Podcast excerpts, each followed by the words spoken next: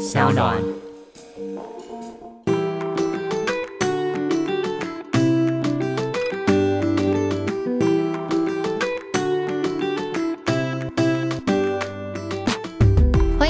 欢迎回到 Ivy 爱公位，Hello Maggie，嗨，又是我啦！上次我们聊到呢，我跟 Maggie 有很多很多共同的儿时回忆我们都是眷村长大的孩子。哎，我没有到长大啦，我就是偶尔回嗯爷爷奶奶家。可是 Maggie 是真的眷村长大的，我是标准眷村长大的小孩耶，我长到十八岁耶，十八会不会太大？嗯对已经成年人的状态哎。没错，所以我就小时候在口音很重的眷村里面环境长大的、啊，哦乡音很重的地方。因为我们那时候在聊的时候就觉得太有趣了，我们两个竟然呃生长家庭背景蛮相似，对但是我们却培养出不同的人格。对，所以，我们今天就是想要来跟大家聊聊，到底原生家庭对我们的影响有多深呢？我们应该很像 A B 对照组，是，就是你是标准好学生，然后对不对？标准好学生、啊是哎然后我就是要抗衡到底、叛乱因子的 B 组。对，真的真的。那你的家庭是军人家庭？对我来先大概简介一下，我觉得一个字“军”到底。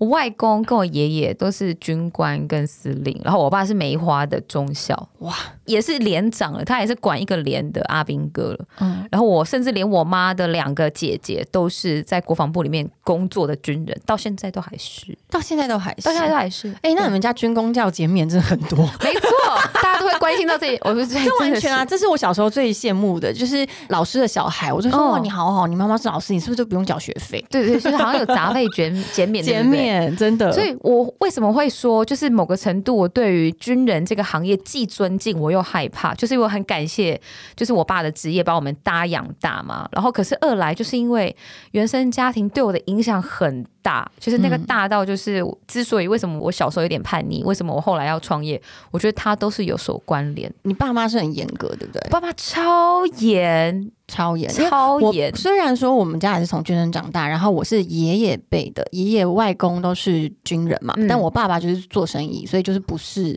一样是严格，可是嗯没有像你就是严格到那么的十八岁这样子。，对，就是我们家也是严格，然后我小时候也是算呃有点小叛逆，但是我很庆幸的是，我爸妈都还蛮给我自由的。OK，嗯我是超叛逆，而且我叛逆到，就我妈说不能打耳洞，因为眷村的人都说不能打耳洞，耳洞会破财什么的。我一次去打七个，一次哦。你好叛逆哦！对，，就是我小时候会常常要做一些，就是我就是想要抗衡的那种感觉。所以你小时候就是那种，如果我们在同一个眷村，然后你会在巷子口被打到巷子尾那个，然后我就在旁边说：“哎呀，Maggie 好可怜哦。”对，然后你妈就赶快把你拉走那对，种就。说不要跟 Maggie 做朋友那种。对对，可是因为当下我就会觉得，为什么有这么多规矩？为什么这么多教条？我就是纯粹对于那时候的世世界跟社会有很多为什么，但因为可能在那个年代嘛，没有人可以给我一个很好的解释，所以我就用身体力行的方式去找答案。什么意思？你就说直接把自己打七个洞吗？对呀、我想看会，大家都说不能打耳洞，那打七个看会怎么样？我懂，就像人家说，不要在半夜十二点对着镜子梳头发，你就是会做我就。会去做晒衣服，我也会 剪指甲我觉得这。单纯就是个性有点太过于叛逆。对，我就想试看，那做了会怎么样嘛？既然不能做，那做了会怎么样？所以除了打耳洞这件事，你还有没有印象很深？你们家家庭革命，你最深印象深刻的、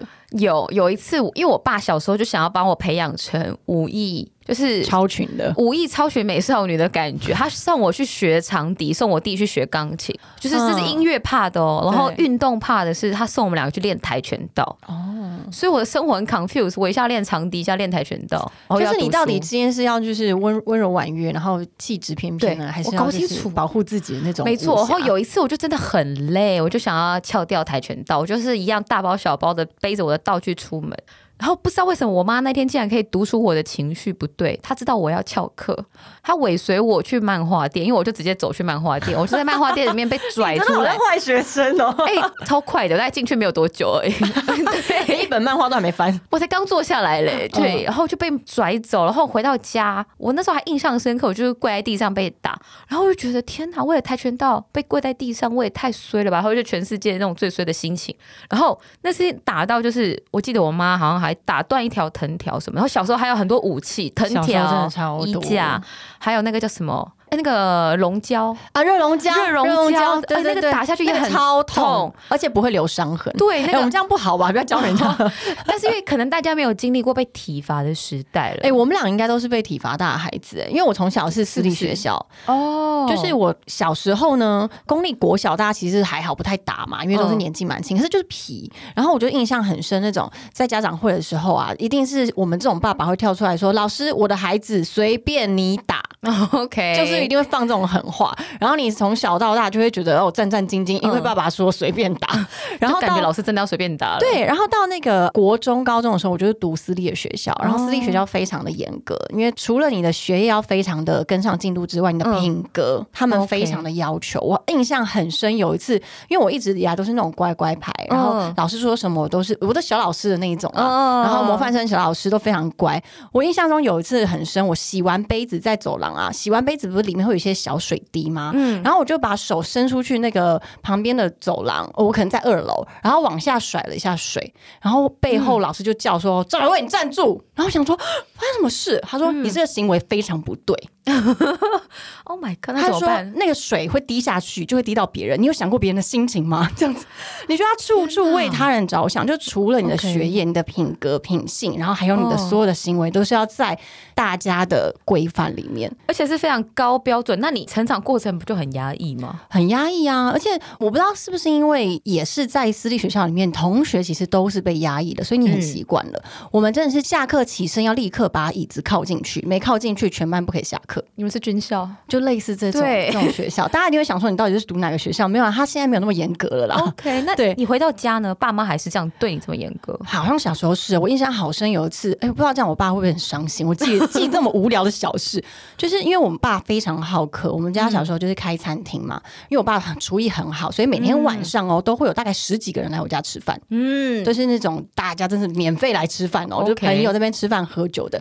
然后小孩子不是在餐桌的时候很爱就跟哥哥吵架啊什么什么的，嗯然后那时候好像情绪也不是很好。我记得那时候我爸煮了一碗贡丸汤，然后我就用一根筷子插了那个贡丸，没插准，然后那贡丸就飞出去了，然后整个碗打翻了。我爸超火哎、我忘记他有没有揍我了。他是立刻在餐桌十几个叔叔阿姨的面前就是大骂我，然后让我觉得很羞愧那种。但我后来回想说，不就是个贡丸汤，贡丸飞出去也不是我的错。但是我爸说，女孩子不可以用筷子插东西吃，哦，我理解。然后小时候有就是餐桌礼仪。你怎么可以在餐桌上没有把自己的碗筷顾好？嗯，就是我觉得这种是非常非常小的一个规矩，至今长大以后，我觉得可能对我的影响是深的是，我可能会观察是不是有限，可能我看到 Maggie 会觉得，哦，我知道他小时候应该就是跟我一样、嗯被这样子管教人，只是我们最后我没有继续遵循走这一条路而已。嗯，对，就是这样的感觉，其实某个程度也潜移默化变成你的性格了，我觉得是。影响很大。影响很大、欸，而且现在我可能也都会这样子来教育我的侄女跟侄子，好可怕，冤冤相报何时了？但我觉得这件事情就是原生家庭最神奇，也最影响。为什么我们说它很重要？它需要和解，它需要去探讨，因为它就在默默当中影响你成为一个你想要成为，或者是你也不知道为什么会成为这样子的人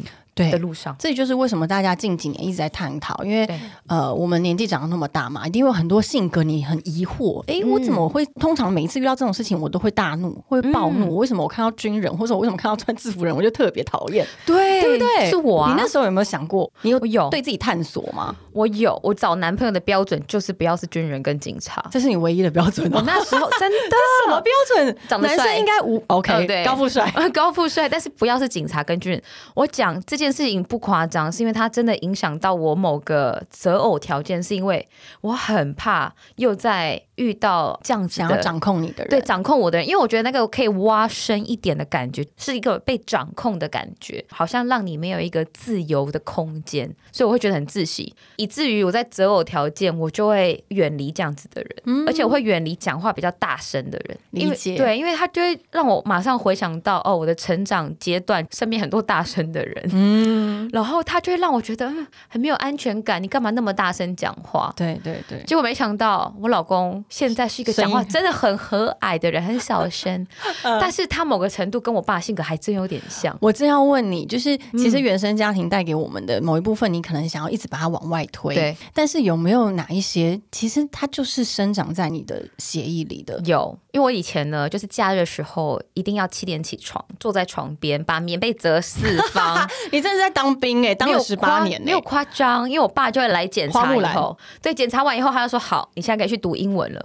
然后我就要坐在书桌前面抄写。以前联合报小角落有一个英文专栏，就是我每每个真的我每个礼拜都要抄写，周一到周日的。然后我就觉得，然后我就看不懂啊，因为你只知道它是一些排列组合，你不知道它什么意思，然后也不知道我到底要写它干嘛，不知道做这件事到底什么意义，对不对？对。可是这件事情就恐怖了，以至于就变成形呃形成我的性格，就是哎，其实我对英文很有学习天分，然后我很很容易接到一些呃口音。就是大家会可能会觉得比较难的一些口音，可能对我来讲辨别都比较容易。所以你从小就开始有培养这一块，因为我可能从小就听一些陕西啊、湖南的口音，那个落下好荒谬的那个推论哦。真的，以至于我听英文有一些印度口音或东南亚口音比较难理解，我反而哎可以接得到屏哎。真的假的啦？这感觉很像胡扯哎，听起来很像胡扯。我觉得也有点像，但是真的想饮的时候就是有帮助我思考。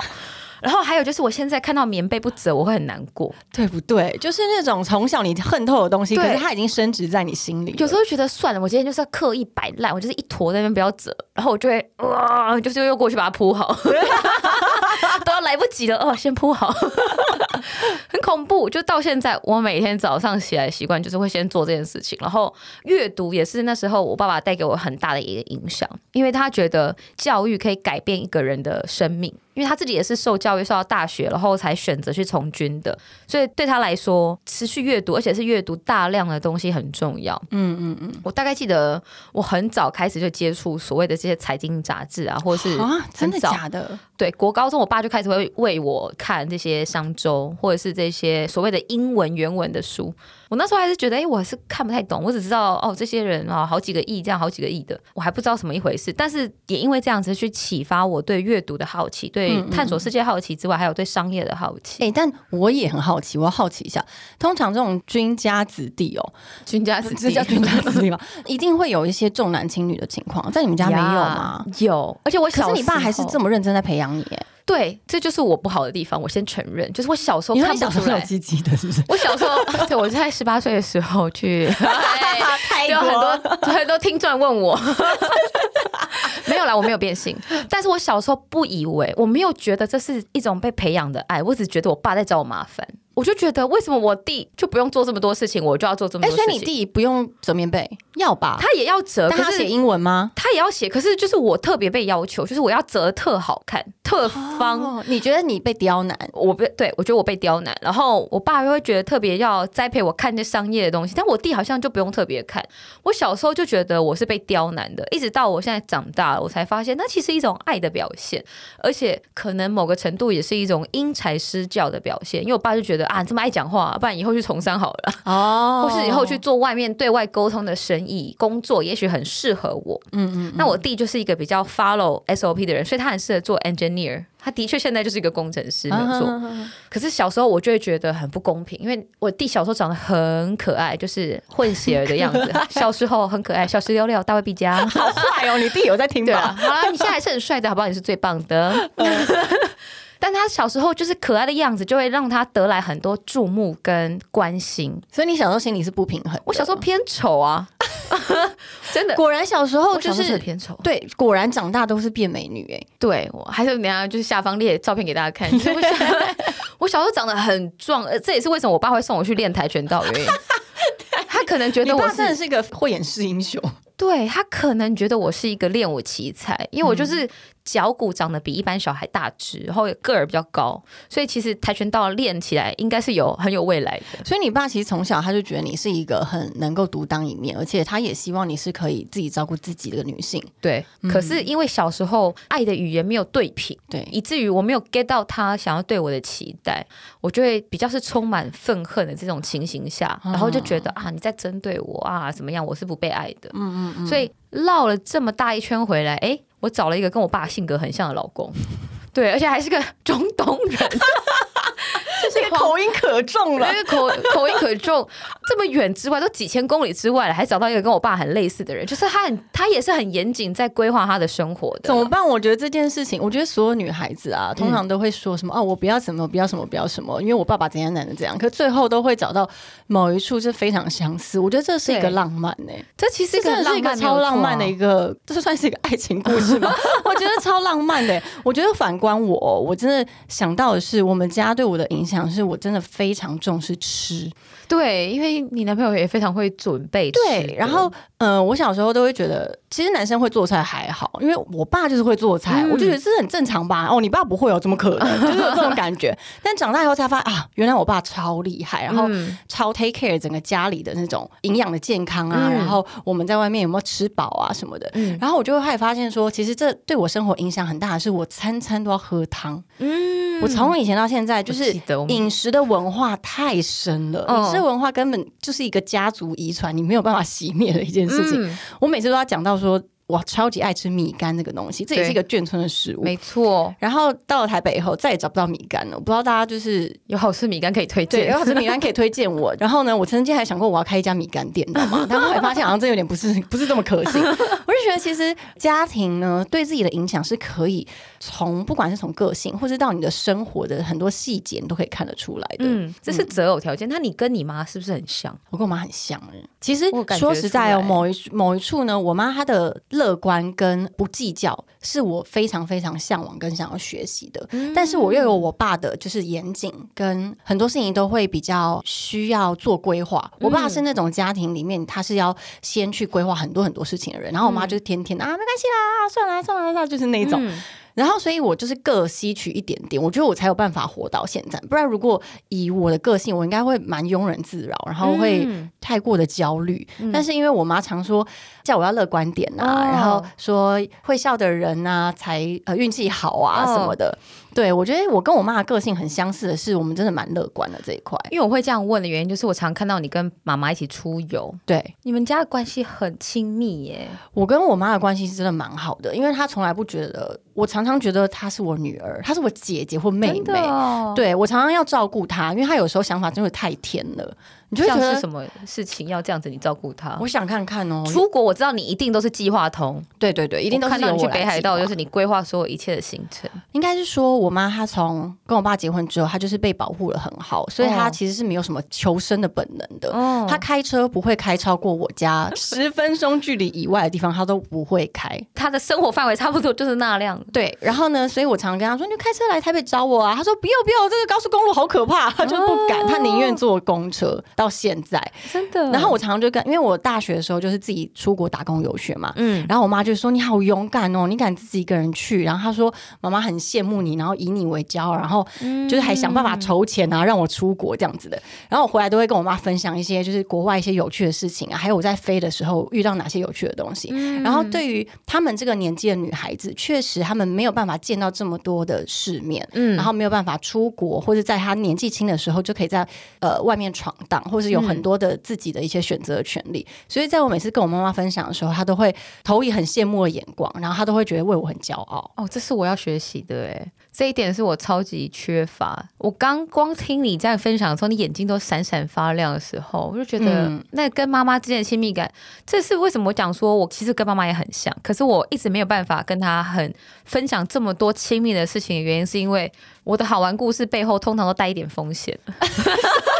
不，这个不能套用在他身上啊。对，或者是我讲的时候，他会问太 detail 的时候，我可能就会不小心讲出来一些比较危险的地方。比如说，那你一个人带两万块去越南要玩一个月，有办法？然后我就会不忍心告诉他说，我很多地方可能是有点危险，有点危险的。对，可能一个晚上报喜不报忧是一个很智慧的选择。对，所以我都常年的报喜不报忧，以至于他会觉得我过很爽，就是我的生活 就是飞来飞去，呃，我怎么好像都没有烦恼，没有危险的事情。情。嗯，对。但是因为我是不想要让他担心啦，然后二来就是某个时候我怕我自己讲太多，所以我就会 对我就会刻意的只讲说哦越南还好就这样，对对对，有几个字带过。但其实有机会有能力，其实我一直很想要跟妈妈多靠近，然后多去跟她聊天，因为就像你讲的那个年代的女性，她们可能比较缺乏这样子的机会，可以去出国旅游看世界啊，甚至是工作。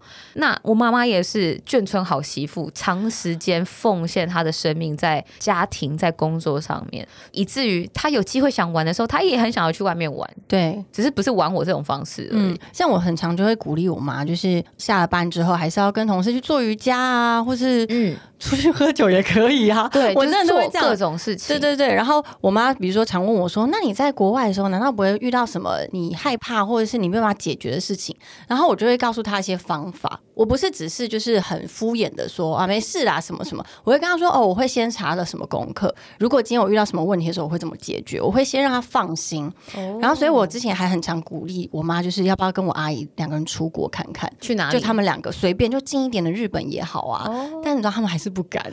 他们不敢的点是什么？我觉得就是对于他们这个年纪的长辈来说，他们可能很担心自己在国外遇到他没有办法处理的事情该怎么办。比如说语言啊，或者是今天如果遇到什么危险啊，或者是迷路了呀，该怎么办？所以我其实之前还有机会出国的时候，我就带他们去夏威夷，然后带他们去北海道。然后有一次非常可爱的是，我跟我妈去夏威夷的时候，呃，我已经陪他们玩了四五天了嘛。然后当天晚上我是要工作飞回台湾的，载着他们一起飞回台湾。然后呢？我就跟我妈说，嗯，我可能下午需要回饭店休息补眠一下，因为晚上要上班，然后熬夜回到台湾。那你们先在海滩自己玩好不好？我妈一开始说不要啦，不要啦，我想要就是我们就在饭店就好，他们就不敢。然后我就说，你现在有你姐姐陪着，因为就是我阿姨两个人。我说你要趁现在，拜托夏威夷超嗨的地方，你一定要在海边，然后看人家晒太阳，然后看猛男、看帅哥什么的。嗯。然后我妈她就是最后那个拗不过我，她说好啦好啦，就是房间让你自己一个人休息，因为他们她我妈也是贴心，因为他。怕他在旁边的话，我会睡不着。嗯，所以呢，我就为了让他们感到安全感，我就带着他们到一个夏威夷的沙滩，不是旁边都有那个酒吧嘛？酒吧是人最多的地方，所以不会不安全。所以我带他们到酒吧旁边的沙滩，我就跟他们说：“你们就住在这边哦，然后就可以看海啊，或者是想要去喝酒啊，对，看人啊。”然后我就画了一个圈圈在他们的外面，你好像是画什么结界哦？我就围着他们画了一个很大、还算大的圈圈。我就说：“但是你们千万不要跑出这个。”圈圈，这样我之后就找不到你们，因为他们也不知道怎么回饭店，所以我是要睡醒了以后再去那个圈圈里面找他们。你知道发生多可爱的事吗？就是我睡醒来两个小时之后，我就拿着包包去海滩找他们了，看不见他们，不见了。Oh my god！然后我想说完了，发生什么事？然后我东找西找，我想说我妈之前还在那边跟我装，她不敢，然后该不会跑出去玩了吧？然后后来正当我紧张的时候，后面出现我妈的声音，说：“没啊，我们回来了。”我就看他们手上拿着酒，然后 就是走回这个圈圈里。他说：“你看，你有没有看到这边有一个？”我就看到他指着地上就画了一个门。他说：“我们把门打开了。” 哎，他们自己画一个门，说：“我们把门打开，然后我们出去买酒喝。”然后那个时候我就真的超级就是钦佩他们的，我会觉得你们很棒，你们之后就是要自己出来玩，很棒。这个是发生在你呃已经开始练习跟家人靠近的这件事情上面了，然后也开始在学习怎么样跟家人相处吗？还是说你们家一直都这样子？没有，其实我小时候也是就觉得我妈很笨啊，我怎么什么时候讲不懂啊，然后很不懂得照顾自己啊，然后就觉得很排斥。小时候我就是跟我爸一样排斥跟笨的人相处。OK，但是我后来。就开始觉得哦，其实。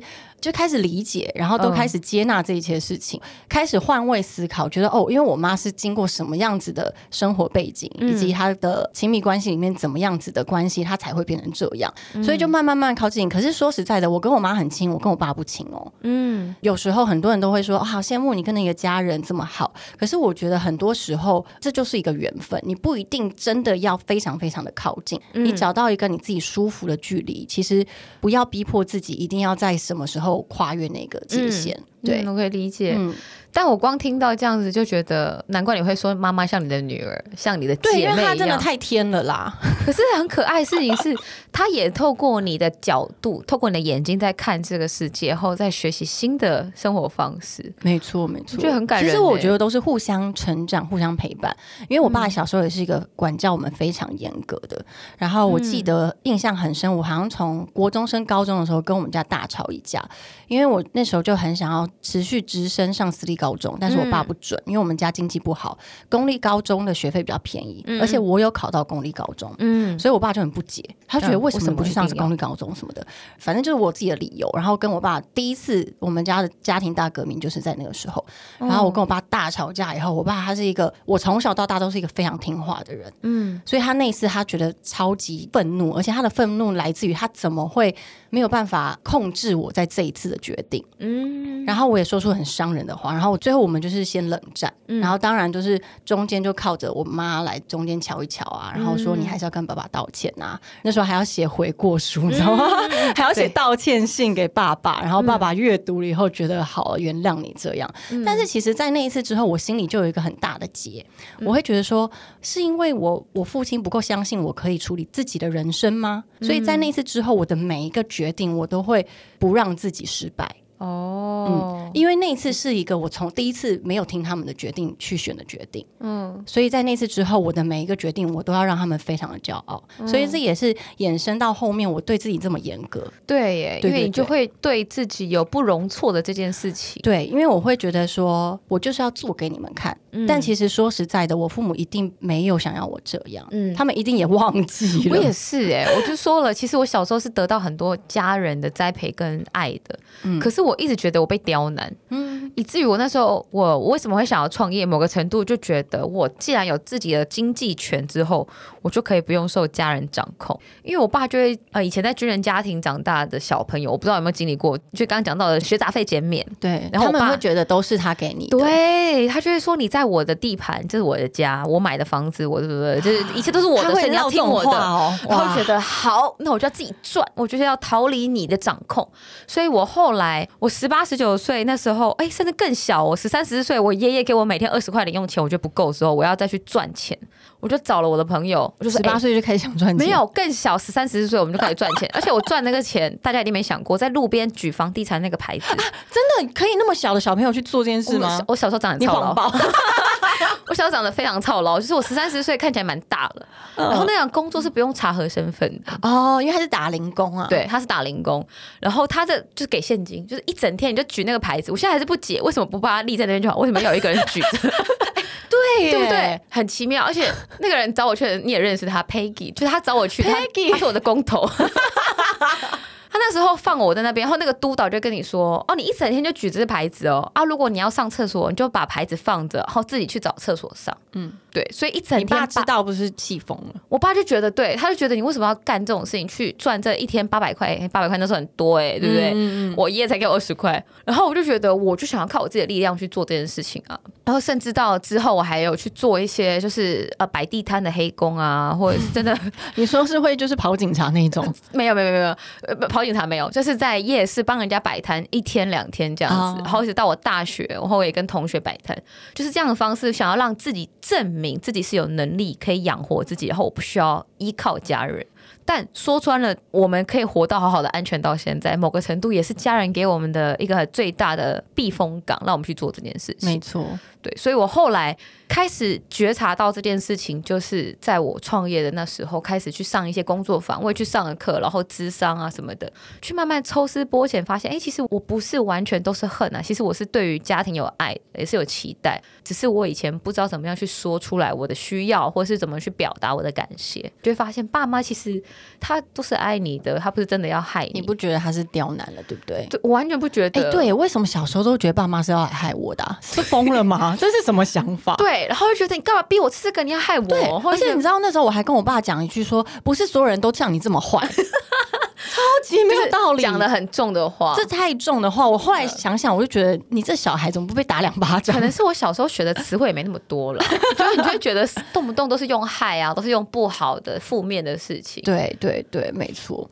所以我觉得其实长大之后啊，有趣的是我们看到自己的原生家庭，然后在自己身上还有一些影子。但是很多朋友都会分享给我说，他其实很想要、很想要脱离一些他原生家庭对他的伤害。我说的是那种心灵上的不安全感。嗯，其实今天在录这个节目的时候，我就有问过呃我男朋友，我就说：“哎，你在我的自己家庭上面看到，在我身上你觉得最大的影响是什么？”你知道他说什么吗？他说：“你们个性都很急哦，因为我们家从小做生意嘛，然后我们包便当超快，我便当公主，我便当超快，啪啪一次可以包一百个。然后在做生意的家庭中的孩子，你都是要非常的机灵，动作很快速，然后你下的决定要非常快那种。所以在跟他相处的时候，我就会变成是那种超级急躁的人。OK，然后你是没有发现过，我没有发现哎，我也我我一直以为这是一件很优秀的事，因为就是在我们的生存环境里面，我们觉得高效率是一件好事。嗯，可是，在他的眼里，他觉得可能你在工作上高效率是一件好事，可是，在生活中高效率就不一定是好事，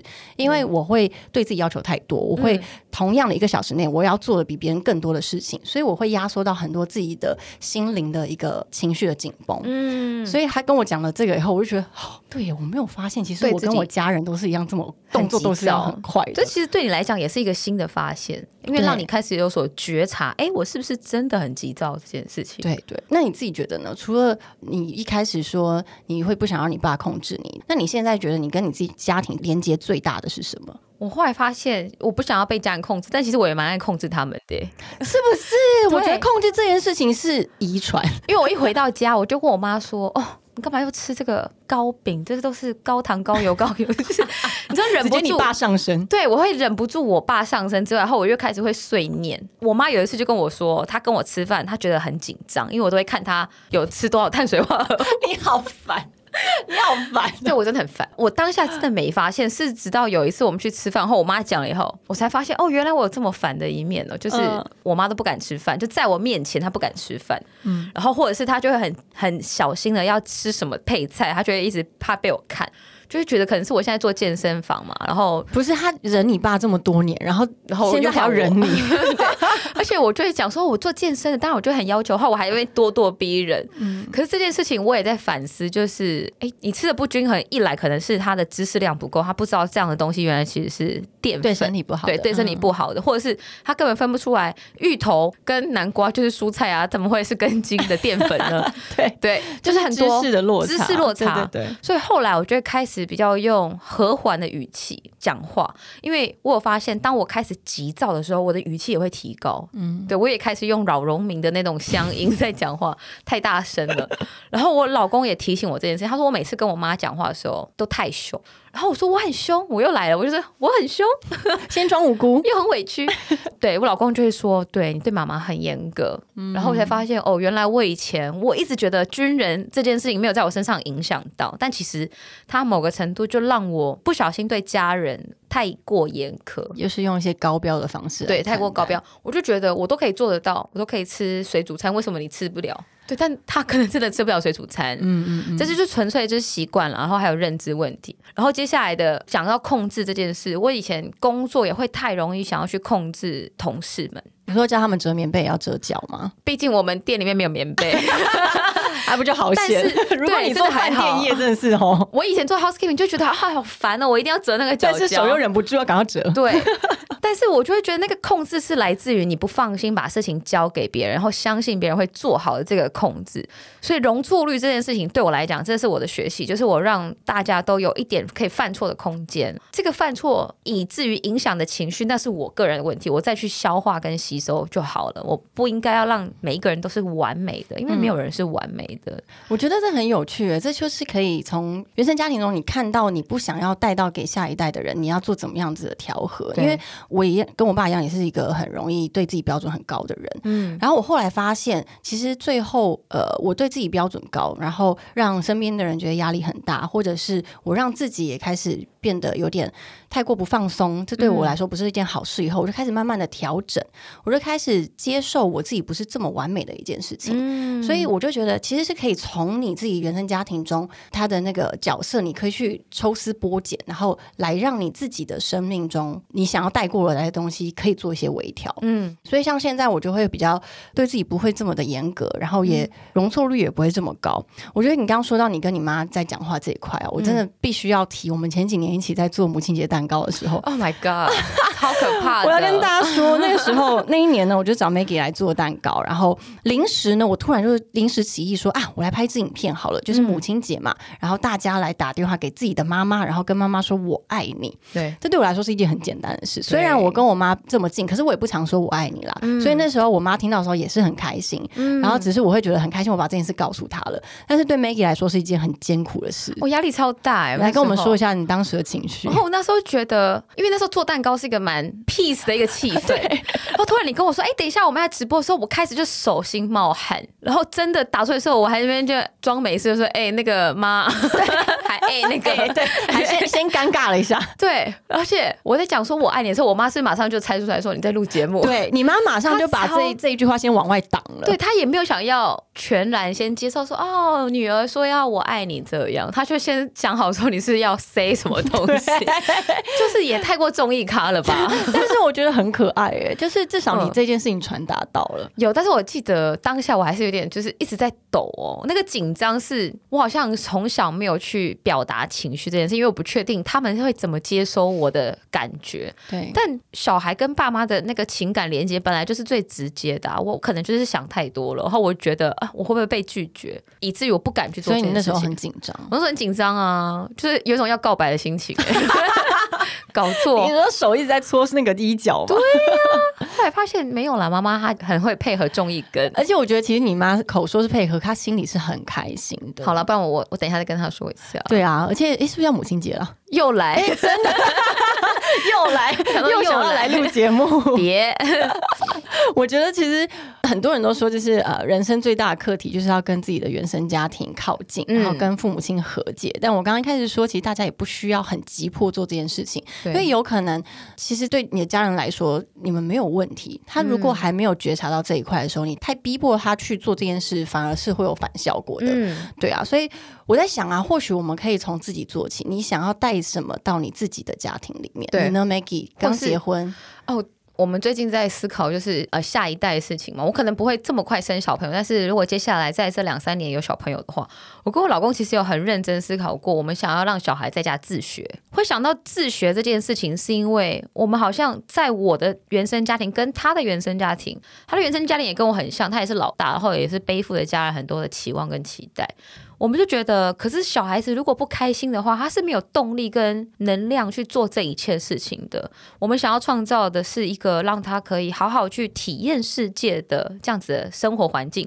他应该怎么学风，怎么学课本，怎么学书，就从他的生活去学，从触摸去学，这是我想到的方法。同意，我也是这样觉得。尤其是呃，我自己是乡下长大的孩子嘛，其实真的上了台北以后，就觉得，嘿，瞬间会觉得，其实我们乡下长大的孩子跟台北长大的孩真的不一样哎、我不知道台北看起来比较没有没有，他真的会有些微的价值观的差异，哦跟一些一些想法上的差异。但是嗯我没有说谁优谁劣，都有他各自的好处，而是我会觉得我们回归到我们希望孩子是真正的能够快乐这件事。嗯那什么地方是我们自己觉得来自于人类原始的快乐呢？可能就是接近大自然，对可能就是在他应该要学习对于他自我的嗯认知的那个阶段的时候，让他可以更放松，而不是让他去学习别的东西。是所以我也是非常同意你说，就是要自学这一块，嗯就是让他可以感受世界更多，胜过于就是书本上的东西。可能也是因为我对于小孩教育这件事情是零，我完全没有接触，因为我本身以前很惧怕小孩。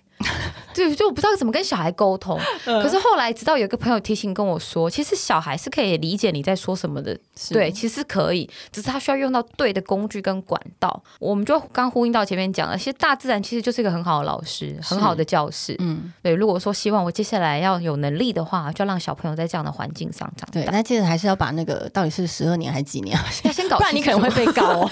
对，道 怎么把小孩关在家里那么久，变社会新闻。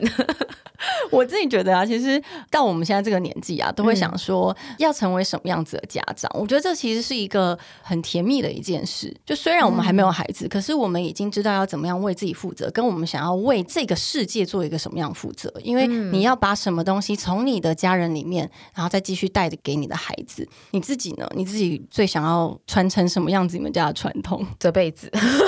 这辈子，你觉得这是一个优良传统？这是一个家教。我觉得后来想到，为什么我爸小时候一直讲家教、家教这件事情，我后来发现，他好像就会根深蒂固去影响你这个人的性格。你在做很多事情上，你基本上不会走偏太多。对，如果说你每天都可以从这么小细微，甚至没有人看见的地方，你都可以这么样的不愧于天地的时候，嗯，那你在商业，在任何学术界，你可能都会有很好的表现。嗯这样讲好像这辈子衍生出来的学问很大，哎，是啊，就是从细微做起嘛，没错。嗯，我自己的话，我希望是，就是从我家里面的善良跟温暖。就是我说，我爸从小就是对朋友非常好啊，然后非常的温暖照顾，不管是身边的朋友或者是陌生人，因为之前还真的是会有很多人没有钱吃饭会来我们家吃饭那种，我就觉得这其实就是一个很善良的表现，然后很愿意助人的表现。我希望可以让我孩子也是这样。天哪，这聊下去我要哭了。OK，好我们可以好好想一下我们下一集要聊什么，然后大家记得在下面留言，我们都会回应的哟。好哟，我们就下一次见了吗？给我们五颗星好评，拜拜。拜拜。